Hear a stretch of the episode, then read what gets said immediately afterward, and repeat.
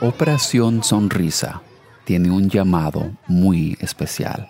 Ayudan a los niños que tienen el paladar o el labio hendido. Gracias a los doctores, las enfermeras y a muchas personas más que dan de su tiempo y de su dinero, esta organización ofrece cirugía gratuita para reparar y sanar, que sin duda cambia las vidas de estos niños y de sus familias. Así es que el día de hoy, en esta edición especial del programa, estaremos hablando en español con Lisette Campos, quien se une a nosotros desde Lima, en el Perú, y las oficinas de Operación Sonrisa. Una entrevista que nos trae mucha esperanza, aquí, en el borde de la aventura. This is where adventure meets purpose. where we get to know those who live life beyond status quo. My name is Adam Asher, and this is the Edge of Adventure podcast. Lisette Campos, de parte de Operation Smile, Operación Sonrisa, bienvenida al programa. Gracias, Adam. Es un gusto estar contigo nuevamente.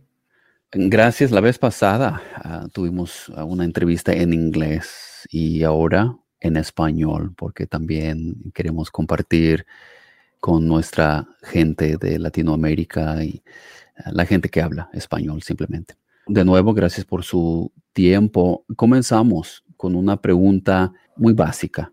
¿Qué es que hace Operation Smile? Operation Smile, Operación Sonrisa, es una ONG que brinda servicios y tratamiento integral a pacientes que tienen diagnósticos como labio y paladar hendido, que también se conoce como fisura labial y fisura palatina. Gracias al apoyo de muchos voluntarios alrededor del mundo, de diferentes donantes, podemos llevar a cabo diferentes campañas. Bueno, ahora en tiempos de, de COVID es un poco diferente, hacemos cirugías programadas y también las consultas de seguimiento post cirugía para que el paciente pueda tener una mejor calidad de vida y pueda reintegrarse en la sociedad, ¿no? Y la idea es que, que, hay, que no hayan niños que sufran de esa malformación sin que tengan una atención adecuada y oportuna. ¿Cuánto tiempo tiene usted trabajando con Operación Sonrisa? Tengo involucrada, uso la palabra involucrada, casi 20 años porque he sido voluntaria y he trabajado para la organización. Actualmente estoy en, ya casi dos años nuevamente con la organización, pero en los 20 años nunca he dejado de participar, ¿no? Aún cuando no trabajaba, seguía ayudando como voluntaria aquí en, en Operación Sonrisa Perú. Yo estoy basada en la ciudad de Lima. ¿El labio o el paladar hendido? ¿Qué es? ¿Cómo pasa que una persona sufre con esa condición? Claro. Voy, a explicar desde mi, desde mi punto de vista. Yo no soy personal de salud como tal, no soy médico, no soy enfermera, pero por la experiencia que tengo con la organización, ¿no? El labio paladar hendido es una malformación congénita con la que nace el bebé o la bebé y puede tener diferentes tipos de diagnósticos, ¿no? Puedes nacer con el labio unilateral, es decir, con un lado que tiene fisura en el labiecito, pueden ser los dos lados, y lo mismo para el caso del, del, paladar, que también puede ser unilateral o bilateral, y la parte dura o la parte blanda. Entonces puede haber una, una combinación de, ambos casos y hay diferentes diagnósticos y varía de paciente en paciente. Entonces, dependiendo del diagnóstico que se tenga, van a haber un número diferente de cirugías por paciente. ¿no? Algunos van a necesitar más que otros. Y para la persona, para el niño que sufre de esta condición? ¿Cómo es la vida de ese niño? A nivel del tema de, lo que viven los pequeños y también los familiares con los que ellos están, ¿no? El bebé que nace con fisura labio-palatina, en algunas ocasiones, porque no es siempre, no puede lactar, ¿no? No puede tomar leche materna, leche de pecho, porque al tener la fisura palatina, es decir, el paladar abierto, no puede succionar de manera correcta. Entonces, en Operación Sonrisa, también nuestros especialistas se encargan de enseñarle a las mamitas cómo tienen que ubicar al bebé, ¿no? La posición del bebé al momento de darle el lactar es diferente a la de un bebé que no tiene labio paladar hendido, ¿no? ese es uno de los, de los apoyos que se hacen desde, desde el inicio, ¿no? Entonces, el, también los bebés que, bueno, ya no son tan bebés, pero los niños que nacen, los niños o niñas que nacen con labio paladar hendido, están más expuestos a contraer em, enfermedades respiratorias, ¿no? También, y los que no, no pueden lactar y a veces de frente les dan fórmula o les ponen una, una sonda, en algunos casos no se alimentan de manera adecuada, ¿no? No tienen un estado nutricional como un paciente que no, que, podría tomar leche materna directamente, ¿no? Entonces, y obviamente luego está todo el tema del, el tema psicosocial, ¿no? Cómo es que la gente en la comunidad o en el distrito, en la ciudad donde viven, pueden ver al, paciente, ¿no? Al niño o niña o incluso a los papás de ellos, porque hay, más adelante si un paciente no se atiende a tiempo, también hay un tema de, discriminación que es lo que más queremos evitar, ¿no? No queremos que haya ningún niño o niña que sufra del, tan conocido bullying que, que, hace muchísimo daño, repito, no solamente al, al niño o niña, sino también al, a la familia que está alrededor de él o ella. ¿Cómo puede Operation Smile, o en español, Operación Sonrisa, cómo puede esa organización ayudar a esos niños, a esas familias? ¿Y cuál es la diferencia que hacen en las vidas de ellos y también de, de sus familias? Sí, eh, de hecho, te agradezco nuevamente, como te decía, por la oportunidad de que más personas se enteren de no solamente de Operation Smile, sino también de la condición del labio paladar hendido, porque aunque nosotros como tal no tengamos un familiar directo que tenga el labio paladar hendido, si es la primera vez a quienes nos están escuchando que saben de esta malformación congénita y luego se encuentran en, en la calle, porque a veces pasa, ¿no? Te encuentras con una mamá o un papá o en algunos casos con los abuelitos que tienen aún a un bebé con labio paladar hendido, pueden entrar al, website de Operación Sonrisa, ¿no? que tú lo, lo, pusiste hace un ratito, que es español, ahí, lo vemos en pantalla, .operationsmile.org para tener mayor información y luego van a ver un, un mapita y van a poder ubicar a los países en, en, los que tenemos oficinas para que puedan ponerse en contacto con, con la oficina que corresponde, ¿no? Para, para quienes nos escuchan en México, van a, van a encontrar el site de Operations Smile México, para quienes están en, en, Ecuador igual, Fundación Operación Sonrisa Ecuador, así, para hacer un contacto directo con el personal en cada, en cada país. Y lo que van a hacer es responderles el, el correo electrónico y ponerse en contacto solicitando los datos del paciente para coordinar una primera consulta inicial. En estos momentos de, de pandemia, que todavía la, el contexto en cada país es diferente, en algunos casos se hace una, una cita inicial virtual y en algunos otros casos sí se puede coordinar una cita presencial. Depende de las regulaciones locales y de, la situación de la pandemia en cada uno de los 13 países donde estamos en Latinoamérica. Lisette, yo sé que tienen a muchos doctores que trabajan con Operation Smile. ¿Ganan dinero trabajando o son voluntarios para Operation Smile? Tenemos en el mundo, no solamente en Latinoamérica, no, en el mundo tenemos un, un grupo de 6.000 voluntarios de áreas médicas y no médicas que participan de manera gratuita, ¿no? Por, ese es el motivo por el cual los servicios que nosotros brindamos a los pacientes son gratuitos, ¿no? Los pacientes que llegan a atenderse a Operación Sonrisa eh, van, a, van a llegar donde nosotros y van a poder ser evaluados, ¿no? Luego si están seleccionados para cirugía, operados, dados de alta y luego vienen los controles postoperatorios y en la mayoría de los casos los pacientes no tienen que, dar ningún tipo de aporte, ¿no? Y justo es como tú dices, ¿no? Como hay, tenemos voluntarios en diferentes especialidades, ¿no? Voluntarios en cirugía plástica, anestesiología, enfermería de quirófano, recuperación, enfermería de hospitalización, tenemos un grupo de pediatras, odontólogos, psicólogos, nutricionistas y fonoaudiólogos o terapeutas de lenguaje y también técnicos o ingenieros biomédicos que nos apoyan de, manera voluntaria. Entonces, gracias a ellos es que podemos llegar a ayudar a más familias. Hábleme un poco sobre la transformación, el cambio de la vida que estos niños preciosos pasan cuando tienen la oportunidad de tener esa cirugía y cambiar la vida de esta forma. Claro que sí. Para mí, de hecho, el cambio no solamente es en el paciente, ¿no? Ese es el cambio directo, pero es, como anécdota, ¿no? Es increíble cuando ves a una mamita con, con su bebé que todavía no está operado, ¿no? Y ves la, la, expresión en su rostro, el brillo en sus ojos, ¿no?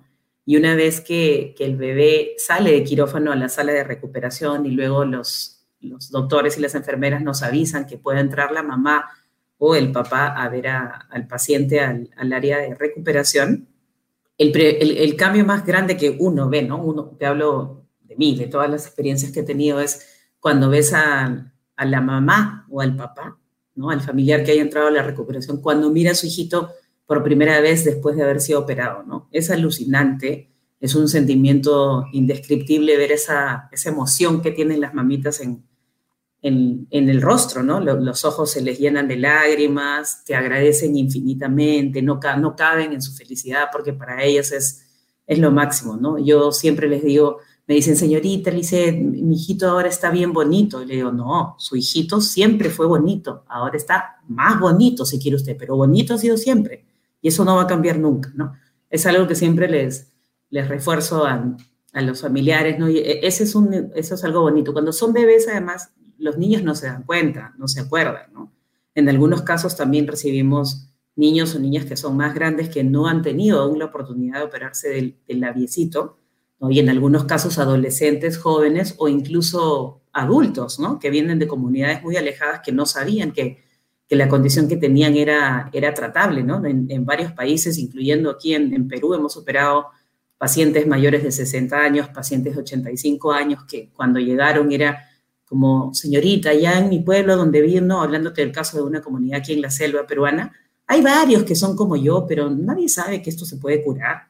Así te lo dicen, ¿no? O sea, es como que normal para ellos, pero no conocían que podían atenderse. Entonces, Operation Smile, Operación Sonrisa, le da la oportunidad a muchos pacientes. La idea, nos enfocamos en, en niños, es cierto, porque la idea es que el paciente se, se, atienda de manera oportuna, ¿no? Pero eso no quiere decir que vamos a cerrarle las puertas a pacientes que, que sean mayores, ¿no? Adolescentes, jóvenes o adultos, porque también requieren, requieren la operación, ¿no?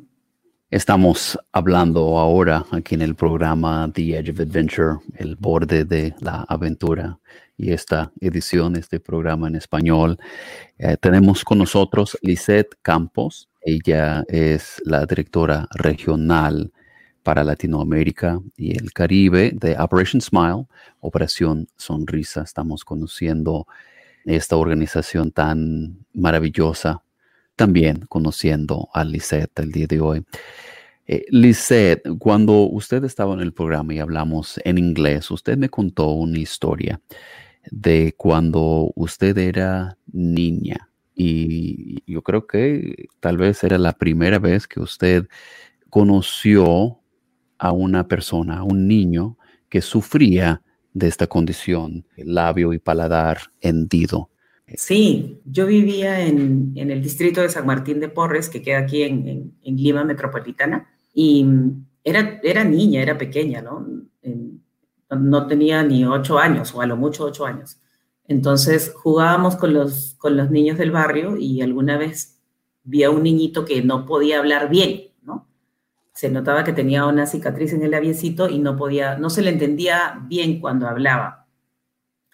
Entonces, pero gracias a Dios mis, mis papás siempre nos enseñaron que, que todos los niños somos iguales y que todos nos tenemos que tratar de la misma forma, ¿no? Entonces, cuando yo llegué a la casa, le pregunté, le conté a mi mamá, ¿no? Le conté que había visto a este niñito y ahí fue que mi mamá me dijo que me contó de la, de la condición de, de labio y paladar hendido que antes se usaba la palabra labio leporino, que ya no lo utilizamos, ¿no? Pero así se conocía años atrás. Y me explicó que era un niño normal, igual que yo, que, que todavía probablemente iba a necesitar otras cirugías para poder hablar mejor pero que obviamente no había ningún problema de, de jugar con él y, y, que, todo, que todo estaba bien, ¿no? Entonces, ese fue la, la, el primer recuerdo que yo tengo de haber visto a, un, a una persona con, con labio paladar hendido, ¿no? Este niño sí era un niño que, que ya había sido operado, pero se le notaba mucho la cicatriz, ¿no? A ver, yo tengo 41 años, imaginemos que haya tenido 7 años ¿no? Entonces, realmente así, en, en, estos años también la técnica ha evolucionado mucho, ¿no? Y los insumos que se utilizan también son distintos, todo, ¿no? Pero, pero gracias a Dios mi, mi mamá fue la que me, la que me explicó de qué se trataba un poco la condición dentro de lo que ella conocía y, yo lo tomé así siempre de manera normal, ¿no? Pero sí conozco muchas personas que, se, que pasan la vida, no sé, tienen 30 o 40 o 50 años y nunca han visto a un paciente con labio paladar hendido, ¿no? Entonces, por eso también es la oportunidad para que más personas se enteren de, esta condición y repito, si ven en la calle o en alguna noticia, porque a veces nos pasa mucho que ahora nos, nos envían links, ¿no? Porque algún papá o mamá salió en televisión o porque vieron en el perfil de Facebook, tengo un niño con labio paladar hendido y nos comienzan a referir hacia los pacientes.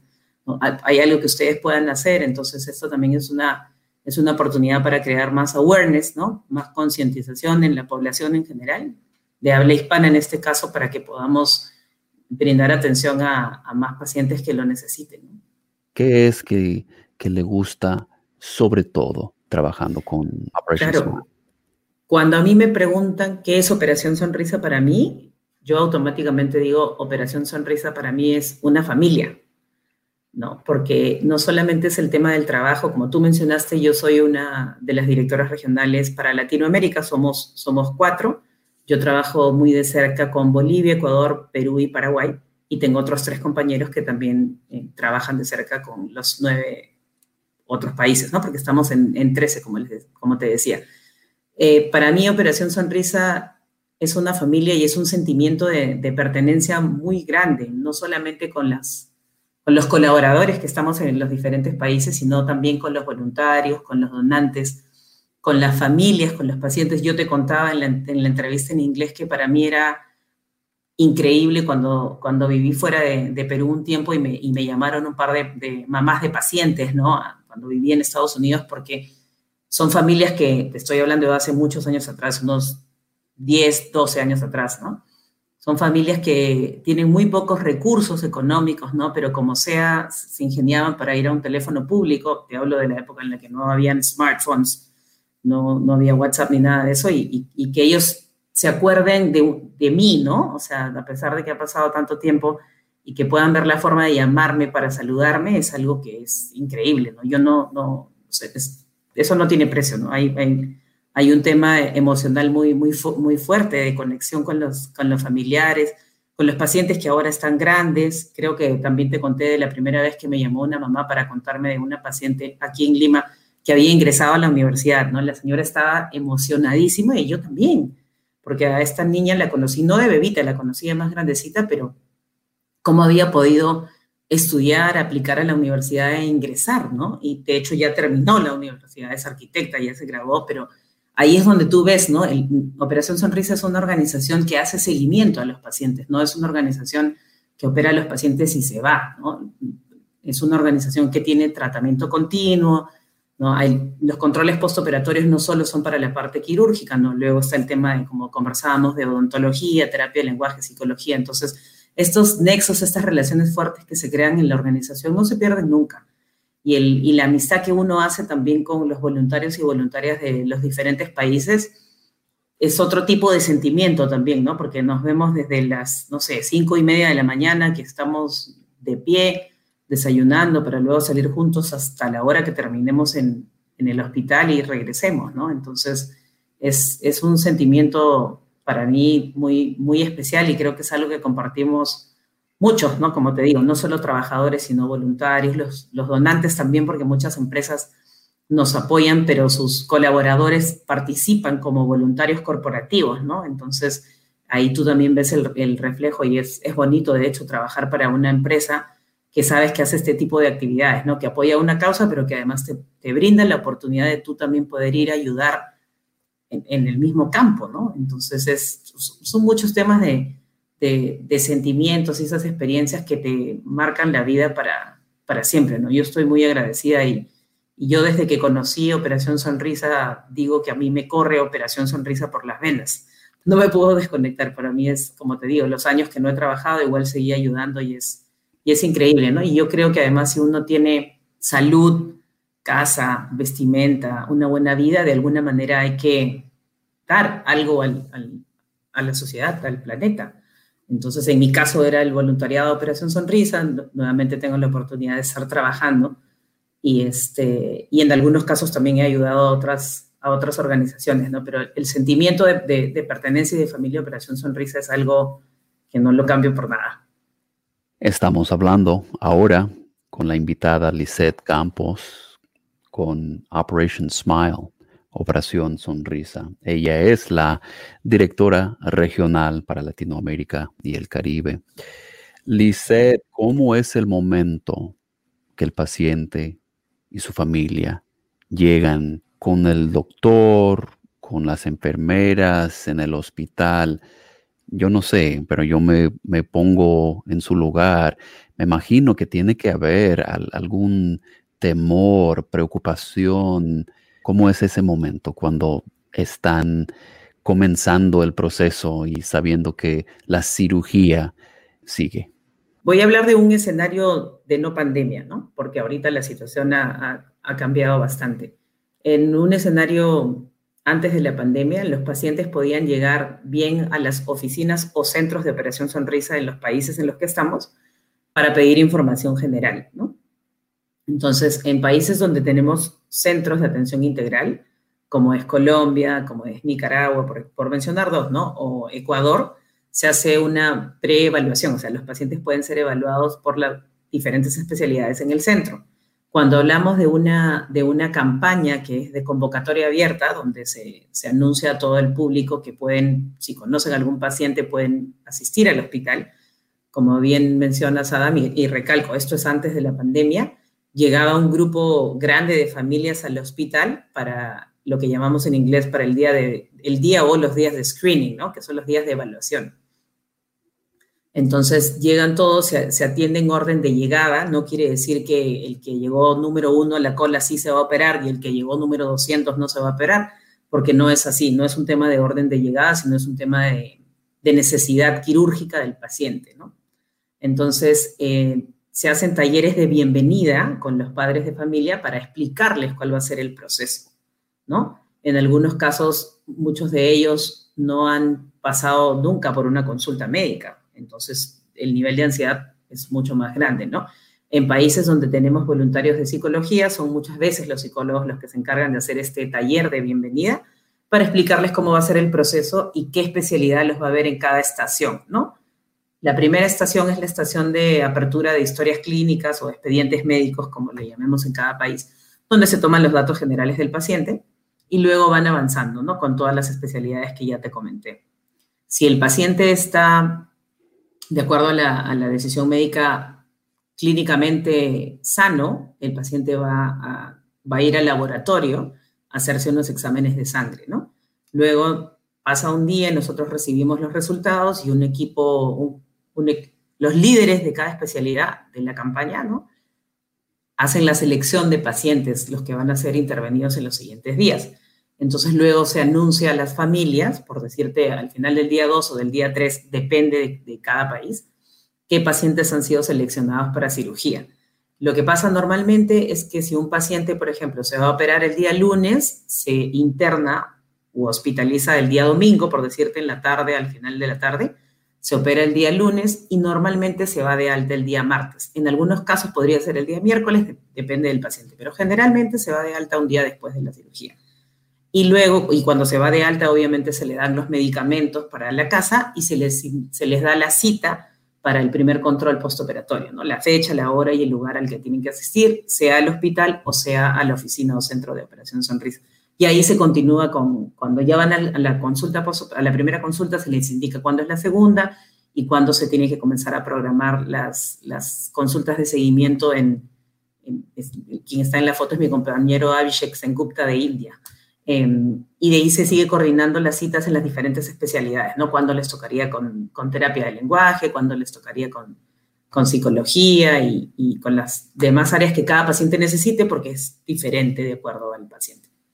Supongo que tienen que tener algún tipo de, confianza con ustedes y ustedes tienen que merecer esa confianza, tienen que, que inspirar esa confianza. ¿Cómo hacen eso?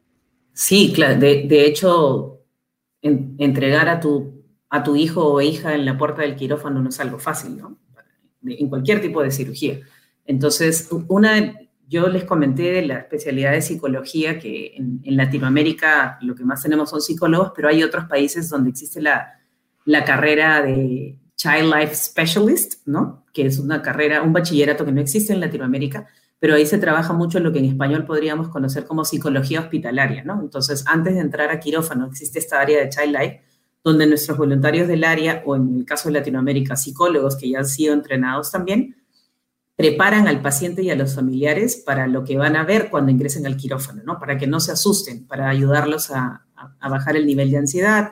Les explican que les van a colocar eh, una mascarilla y se tiene todo al, lado como, como en juguetes, por decir, ¿no? Que les van a poner el gorrito, que les van a poner el, mandil, las botitas descartables, que van a ver a, a esos doctores, que va a haber una luz grande que les va a iluminar los comienzan a preparar, ¿no? Hay, en algunos casos hay videos, en algunos casos hay álbumes con fotos, ¿no? Para que se vayan familiarizando. si son muy bebitos, obviamente el, este proceso se hace con los papás, mamás o familiares que estén ahí con el paciente, ¿no?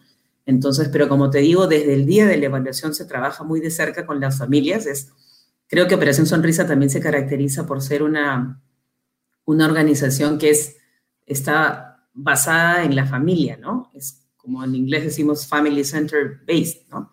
Porque trabajamos el, el, proceso de recuperación del paciente no solamente es por el equipo de Operación Sonrisa, sino también por los papás, la mamá, el papá o el abuelito o los tíos con quien vive el paciente, ¿no? De hecho, el paciente cuando se hospitaliza se queda con un familiar. Mientras está con nosotros, siempre está con un familiar. Entonces, eh, eso se trabaja desde, desde un inicio, se compromete mucho a los familiares, se hacen talleres de psicología, de terapia de lenguaje, de nutrición con los familiares de los pacientes para que puedan comprender cómo es todo el proceso, ¿no? Y ellos, ellos sean parte de, porque siempre les decimos, ustedes son tan responsables como los que estamos aquí en, el hospital, ¿no? Cuando ustedes se vayan a, casa con el paciente, ustedes son los que se van a tener que hacer cargo y van a tener que, cualquier pregunta que tengan, cualquier consulta que tengan antes de que se vayan, por favor, háganla, ¿no? Y de hecho, cuando se van de alta, también les damos una esquela, un formato de que en caso suceda algo, a qué teléfono, a qué número de teléfono pueden llamar para reportar si hubiese alguna, algún problema o si tienen alguna consulta, ¿no? Porque a veces se olvidan y dicen, ay, cada cuánto tiempo tenía que tomar mi medicina, entonces se les avisa, ¿no? Entonces no están, no es que se van y ya no nos vuelven a ver, ¿no? Entonces, como tú bien dices, Adam, es un, es un tema de, crear confianza. Y en algunos casos, cuando hemos visto a los pacientitos desde, desde recién nacidos, se va construyendo la confianza en la atención desde que nos van a visitar al centro o a las oficinas de Operación Sonrisa, ¿no? Entonces, ya cuando llegan al, al hospital para su cirugía, ya ha habido ese proceso de, de construcción de confianza. Lizeth, para ponerse en contacto con la organización Operation Smile, Operación Sonrisa, en español. Ustedes tienen el sitio web en español, español o español.operationsmile.org y pueden ellos buscar información. Mi pregunta sería si una familia o si una persona ahora escuchando esto conoce a una familia, a una persona, un niño que, que necesita de este tipo de atención médica. ¿Pueden ellos buscar la información en el sitio web en español? Sí, correcto. En el sitio web en español van a ver un, área de contacto para contactarse con la organización. Entonces, lo que vas, vamos a recibir un correo electrónico, ¿no? El, equipo que, trabaja en, en, todo lo que es digital va a recibir un correo electrónico y lo que sí les pedimos es que nos indiquen desde qué país nos escriben, ¿no? Para poder ponerlos en contacto con con la oficina que corresponda, ¿no? Si nos escriben de, Guatemala, que por favor nos digan, o, de repente puede ser, porque nos ha pasado, ¿no? Que es alguien desde los Estados Unidos, pero que conoció a algún paciente en Ecuador, por ejemplo. Entonces, cuando nos escriban, que por favor nos digan, ¿no? Soy, por ejemplo, soy Lizeth Campos, escribo desde los Estados Unidos, conozco a un paciente en Guayaquil, Ecuador, por ejemplo, ¿no? Para poder nosotros responderles y ponerlos en, copia, contactarlos directamente con, el equipo en Ecuador en este caso, ¿no? Entonces, y si, llegan a, si tienen más datos del paciente, como por ejemplo, al menos el nombre de la mamá o del papá o un número de teléfono o correo electrónico, también sería bueno que lo incluyan en, el mail que nos envíen para nosotros también poder al momento de enviarle, responderles a, quienes refieran a los pacientes y copiar al país que corresponda, también podemos poner de una vez esa información, porque lo que va a hacer, por ejemplo, en este caso Fundación Operación Sonrisa Ecuador, es ponerse en contacto con la familia del paciente para coordinar una primera cita, ¿no? Así más o menos eh, funciona, pero sí es importante que nos digan, si conocen a un paciente, que nos digan dónde está el paciente, ¿no? Y en algunos casos también pasa que hay em, comunidad latina en los Estados Unidos y hay pacientes, ¿no? También en los Estados Unidos, entonces también puede ser ese el caso, ¿no? No, no hacemos cirugías como tal en los Estados Unidos, pero sí tenemos un pool de voluntarios con los cuales podemos referirlos y ver qué podríamos hacer allá también. ¿Y los demás, cómo podemos ayudar? Las los demás, ¿cómo pueden ayudar? Hay, hay dos formas, ¿no? Una, una es una donación económica que quieran hacer, que también lo pueden ver en el website o en algunos casos hay oportunidades de voluntariado no médico que ahorita están restringidas por el tema del COVID porque no, no podemos viajar. Pero nuevamente, si hay personas en, que viven en, en alguno de los 13 países de Latinoamérica donde está Operación Sonrisa, se pueden contactar también directamente a través de, de las páginas web de los países y, y, escribir un correo, ¿no? También a la opción de contacto, comentando que les interesaría participar en alguna actividad en particular o pidiendo información general para, para que les respondan, ¿no? Pero como les digo, eh, ahorita por el tema de, la pandemia, en los países donde estamos brindando cirugías, está restringido al personal de salud como tal, ¿no? Justo por todo el tema de, de bioseguridad. Entonces está un poquito difícil poder hacer voluntariado en el área no médica por ahora, ¿no? Tenemos que tener paciencia y lo más importante es seguir cuidándonos todos y no, no bajar la guardia. Yo sé que son muchos héroes que trabajan, que son voluntarios, que dan de su tiempo, de su dinero. También cuando estábamos hablando en, inglés la vez pasada, me contó usted de un héroe en particular que estaba trabajando durante la pandemia. Sí, quien yo te conté es el caso de un, de un enfermero muy querido aquí en, aquí en Perú, que él trabajaba en, en, un hospital nacional aquí en Lima, que era hospital de referencia para pacientes COVID. Y él tenía casi 60 años y tuvo la oportunidad de no trabajar, de no seguir trabajando porque estaba ya en, en lo que llamamos población vulnerable, pero él no se quiso ir. Él dijo que esa era su vocación, que él estaba ahí para, para luchar por sus pacientes, ¿no? Siempre, siempre fue una persona con una vocación de servicio increíble y gigantesca, ¿no? Con un, con un corazón de oro. Entonces él estuvo trabajando en la primera línea por varios meses y desafortunadamente se, contagió de, de, COVID y al final no lo perdimos, ¿no? Se fue, se fue de aquí, pero sabemos que está con nosotros y, y siempre vamos a honrar su memoria porque una persona que tiene la opción de quedarse en casa y que decide quedarse en su hospital, en su chamba para, para salvar más vidas, es, como tú dijiste, es un héroe, ¿no?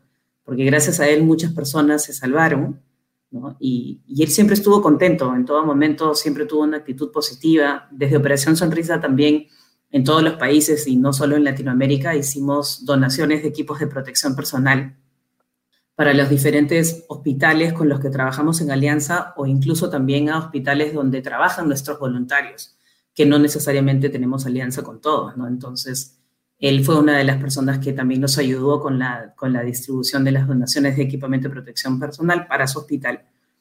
Y, siempre tuvo la, la, mejor actitud, ¿no? La mejor actitud de, de, ayudar, de salir, de salir adelante.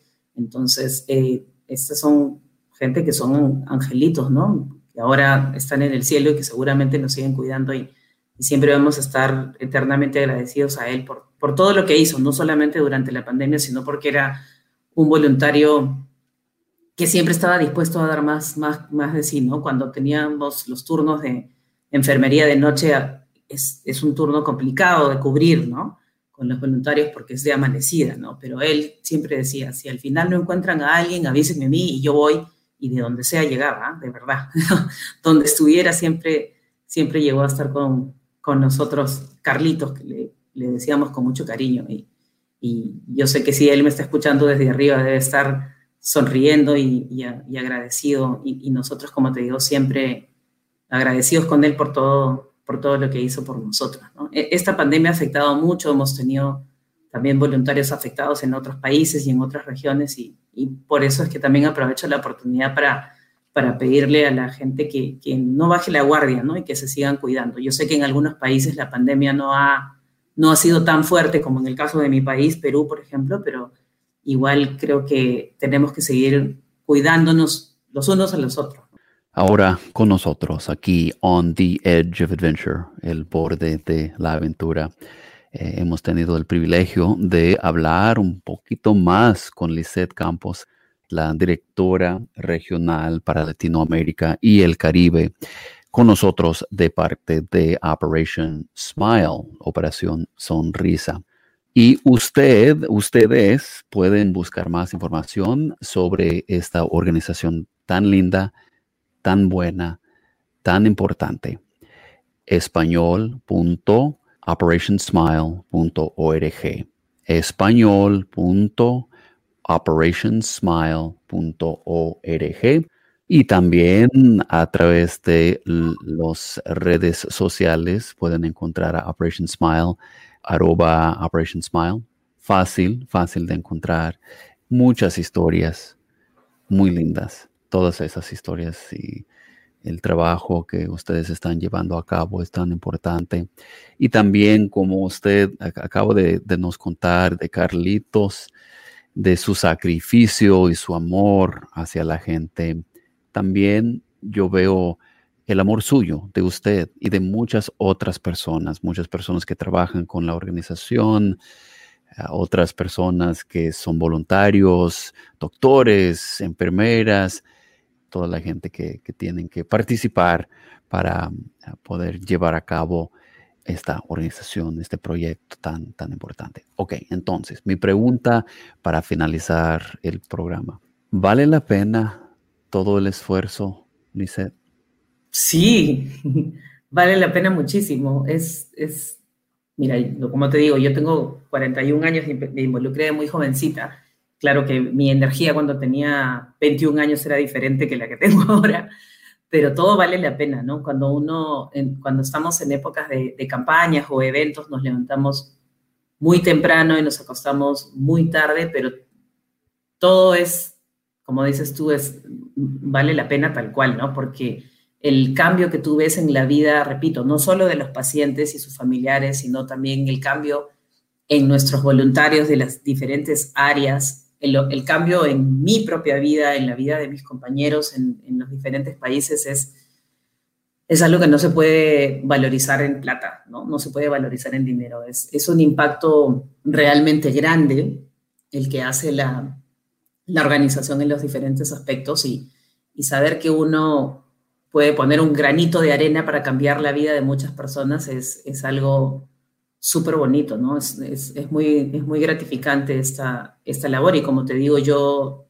tengo muchos años involucrada con, con, la organización y, y, agradezco haber podido conocer gente tan chévere, gente chévere como tú ahora que nos has dado la oportunidad también de seguir contándote un poco más de Operación Sonrisa y crear más conciencia en crear más conciencia en la gente, ¿no? Entonces yo cuando me, me acuerdo que me tengo que levantar súper temprano y bajar a tomar desayuno con los voluntarios y estar todo el día en el hospital y luego regresar por la noche cansada.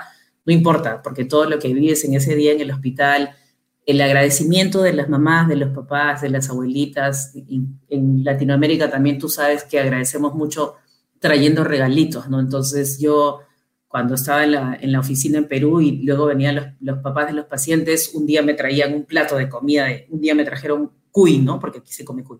Me trajeron cuy con arroz y una papita, contentos, ¿no? Entonces, esas cosas son como que tú dices, wow, ¿no? Realmente están agradecidos. O te traen algo de la chacrita, o te traen un quincón, que es un postre típico aquí en el norte de mi país. Cosas así que uno, o sea, y tú, uno se, se, ríe, pero dices, qué lindo que tengan este, este gesto con uno mismo, ¿no? Con, que, se acuerden de estas cosas y, que hagan ese, esfuerzo, porque ellos normalmente no tienen estos recursos, pero su agradecimiento es tan grande que uno, obviamente, en, una campaña también nos dieron unos como, creo que en inglés se dicen buttons, ¿no? Estos botones pines que te pones en, en las chaquetas, ¿no? Eh, donde habían hecho, gracias Operación Sonrisa, entre ellos se organizaron y todos los voluntarios estaban, olvídate, fascinados, ¿no? Porque es gente que también da, da su tiempo con, con, el corazón, gente muy, muy dedicada a la, atención de los pacientes y que este tipo de, de detalles para ellos son, son hermosos. Las tarjetitas, ¿cuántas tarjetas debo tener yo de pacientes de, de, mi país y de otros en los que he tenido oportunidad de ir? Ahora, antes de, de, empezar la reunión contigo, encontré una muñequita cusqueña, una mamita cusqueña con su bebita cusqueña que también me dieron en una de, en una de las campañas, ¿no? Como contándote, pero no es tanto el, el, tema material, sino el gesto, ¿no? El gesto que tienen los familiares de nuestros pacientes para nosotros, los que trabajamos en, en Operación Sonrisa, o para nuestros mismos voluntarios, ¿no? Entonces es, es algo bien bonito, todo vale la pena, vale la pena el, el, no, el dormir, no sé, cuatro horas o cinco horas durante 10 o 12 días, dependiendo de la longitud de la campaña, y, ahora en tiempos de COVID eso está, eso está cambiando, pero igual, ¿no? Porque ahora hay, hay otro tipo de logística que tenemos que manejar que también requiere de otro tipo de, de inversión, ¿no? Monetaria y también de tiempo, ¿no?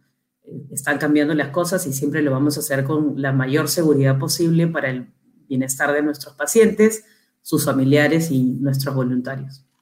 Lisette Campos con nosotros el día de hoy aquí en The Edge of Adventure. Mi nombre es Adam Asher, como no. Gracias Lisette por su tiempo y parte de todo esto que me, que me gusta más que nada es la oportunidad que yo tengo de conocer a, a gente como usted.